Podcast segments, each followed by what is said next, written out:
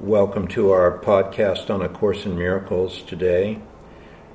And Sandra and I were reading a section in the text where it was talking about um, truth needs no defense. But oftentimes in our life, um, things come up and we feel we do need to defend against them, right? Isn't that the issue? Yeah, it was saying that especially illusions, for some reason, we're defending against. Well, let's just say somebody gets angry in your space. Mm-hmm.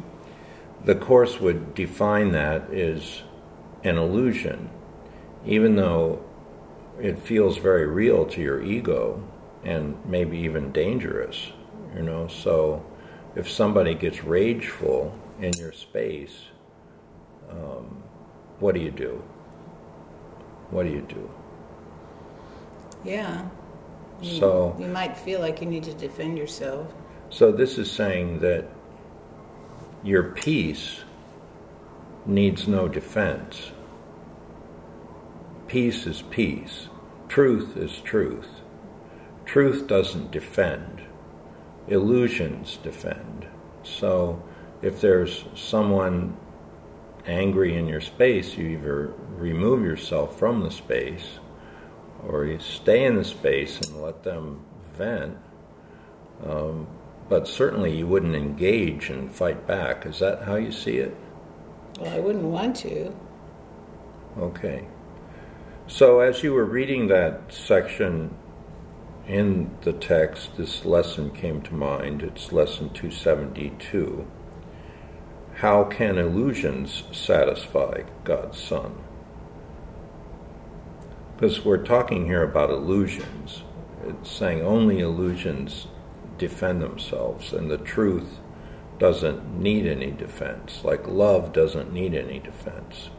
Love looks on error, anger, danger, whatever you want to call that, and doesn't defend itself.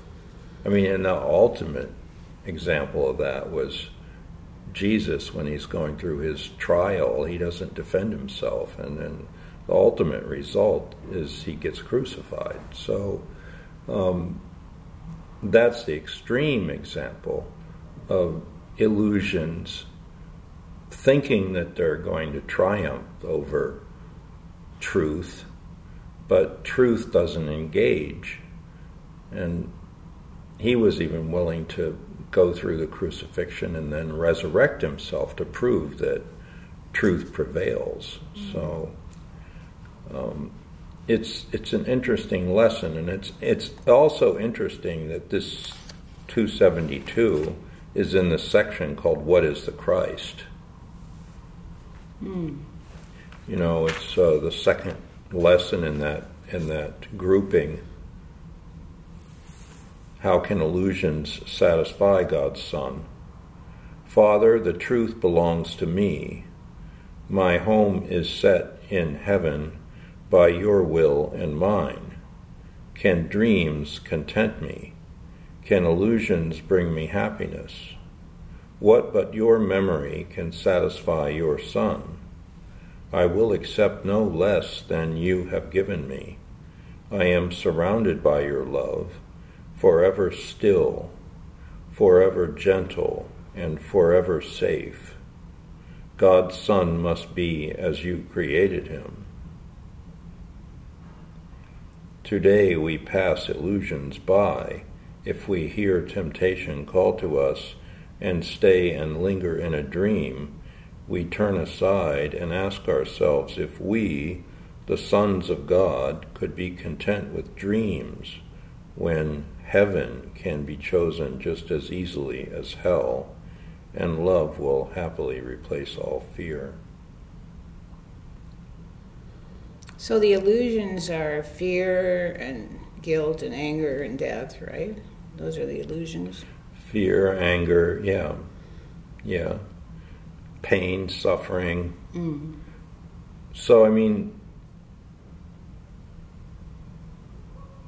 I mean, Jesus very well knew that he's going to go to this trial and uh, be falsely accused and be convicted and be crucified. So he didn't react and he didn't defend, but he also knows that he's not a body, you know. So the body can experience pain. We all have experienced pain. We all have experienced some degree of fear and some degree of reaction to the fear. So, what was Jesus doing there that we need to learn? Could you say that's a good question? Yeah, he wasn't making it real. Yeah, but I mean, it's easy to say, but what if somebody was saying, Sandra, um, I'm going to march you out, I'm going to put nails in your hands and hang you on a cross? Mm. Now, you would think that that is pretty real, wouldn't you? I mean, if it was happening to you in the moment and and you were, you know, you were there, and it was you they were going to do that to, you would pretty much say, well, this this is like a real thing happening. But I think in the case of Jesus, he was able to disassociate himself from the body and not defend the body and not defend himself. And, you know, even on the cross, he says, Forgive them, Father, because they know not what they do. So, what is that part? They know not what they do. They're operating out of illusion. They're, they're in the self they made up. No love, no wisdom, no gentleness, no peace, no connection to the Spirit, no sense of the God that created the universe. And they're thinking that they're doing something really great. Oh, yeah, I'm crucifying this evil person, you know? So they're identifying with the body, all the people in that scenario. They're identifying their their identity is locked in with their social status, their position, their their bodies, their um, belief systems, personalities. But Jesus is not. He's, he's totally connected with his divine source. You know, when it says, What but your memory can satisfy your son? Well, I would say Jesus is fully in recollection of his creator. Mm. He, he's totally connected all the time.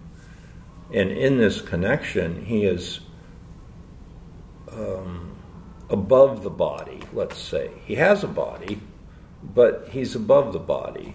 The body's just like a vehicle, you know? And the vehicle still experiences everything that we all experience, but he's not identified with it. And he's able to suspend himself from, from that, you know, stay above the battleground, so to speak. Because that's an illusion, he says. Well, the body is an illusion everything you go through in it is is an illusion. Um, so let's read it again because I, I want to get clear on this. How can illusions satisfy God's Son? Father, the truth belongs to me.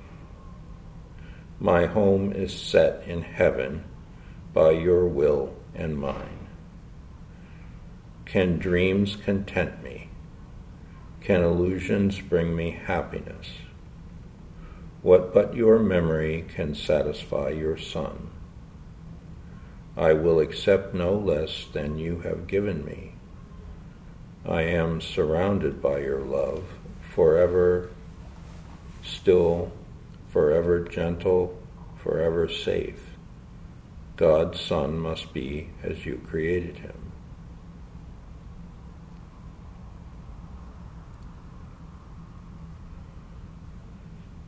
God's Son must be as you created him.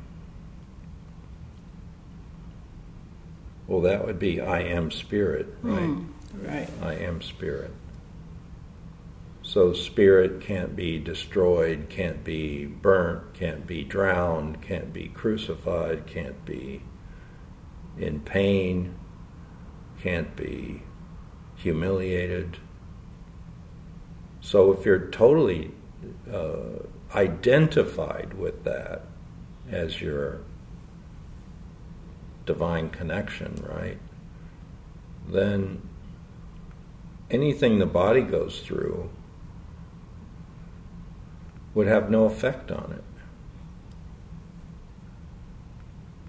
Now, I know it's a kind of a lofty, this is a very lofty concept that most people wouldn't agree with. I mean, if somebody was raging in your presence, you would most likely feel some need for defending yourself. But in this case, this lesson is saying truth needs no defense. Mm. A defense would be an illusion, in other words. if somebody's rageful and I get rageful back, then I'm just participating in the illusion. So if nothing real can be threatened, and in my defenselessness my safety lies, I wouldn't do anything in the space of somebody rageful. I might remove myself from the room or, right. or you know, get, get out of there, but uh, that's all I would do. I would protect the body as much as I could. But as far as being fearful or reactionary or feeling like you need to defend yourself or any of that stuff, no, the mind would not engage in that.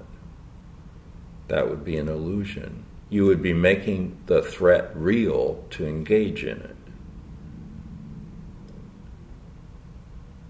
So, this kind of disassociation or this kind of detaching yourself from from the body is sometimes what we need to do.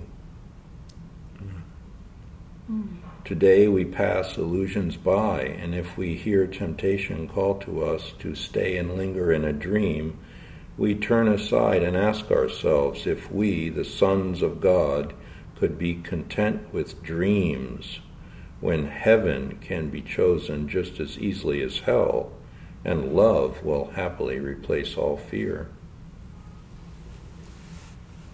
So, staying in a state of love is the answer then.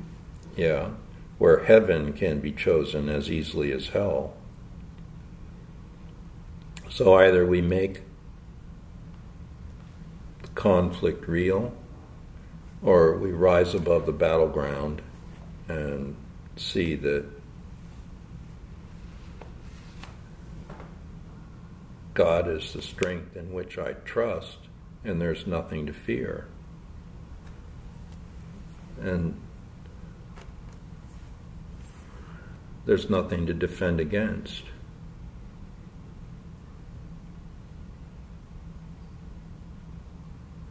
I mean, I think we have faith that God will spare us those situations, you know, in the future mm. where we have to face some rageful person or totally, you know, off kind of a person.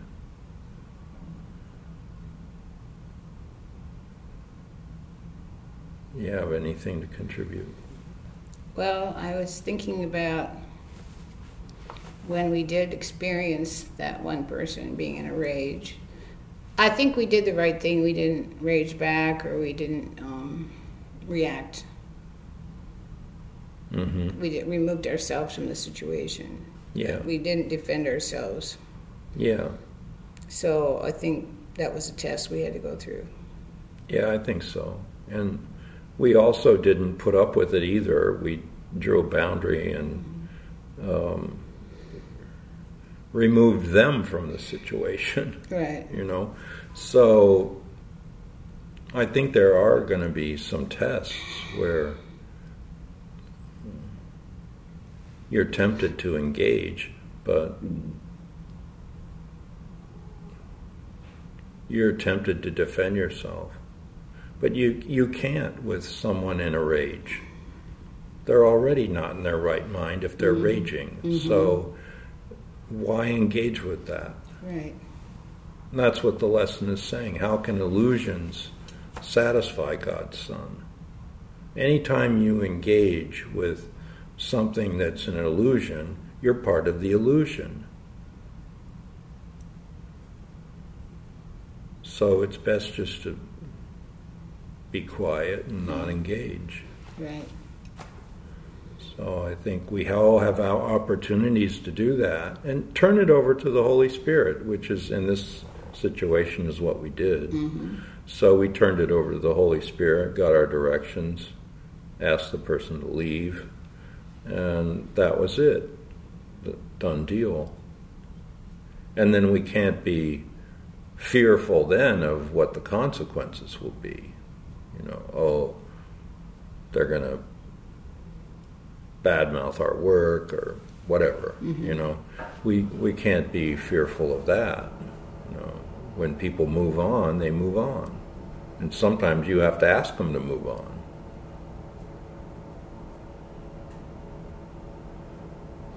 So there's tests in life where we're tempted to engage with something not heaven, right? Mm-hmm. So let's just say reality is heaven, total peace, total joy, supreme happiness, and anything not that is hell. So are you going to engage in hell or are you going to stay focused and keep your being immersed in your divine connection that keeps you in heaven? Mm-hmm. I think that's that's as simple as you could put it. And then the lesson makes sense. How can illusions satisfy God's Son?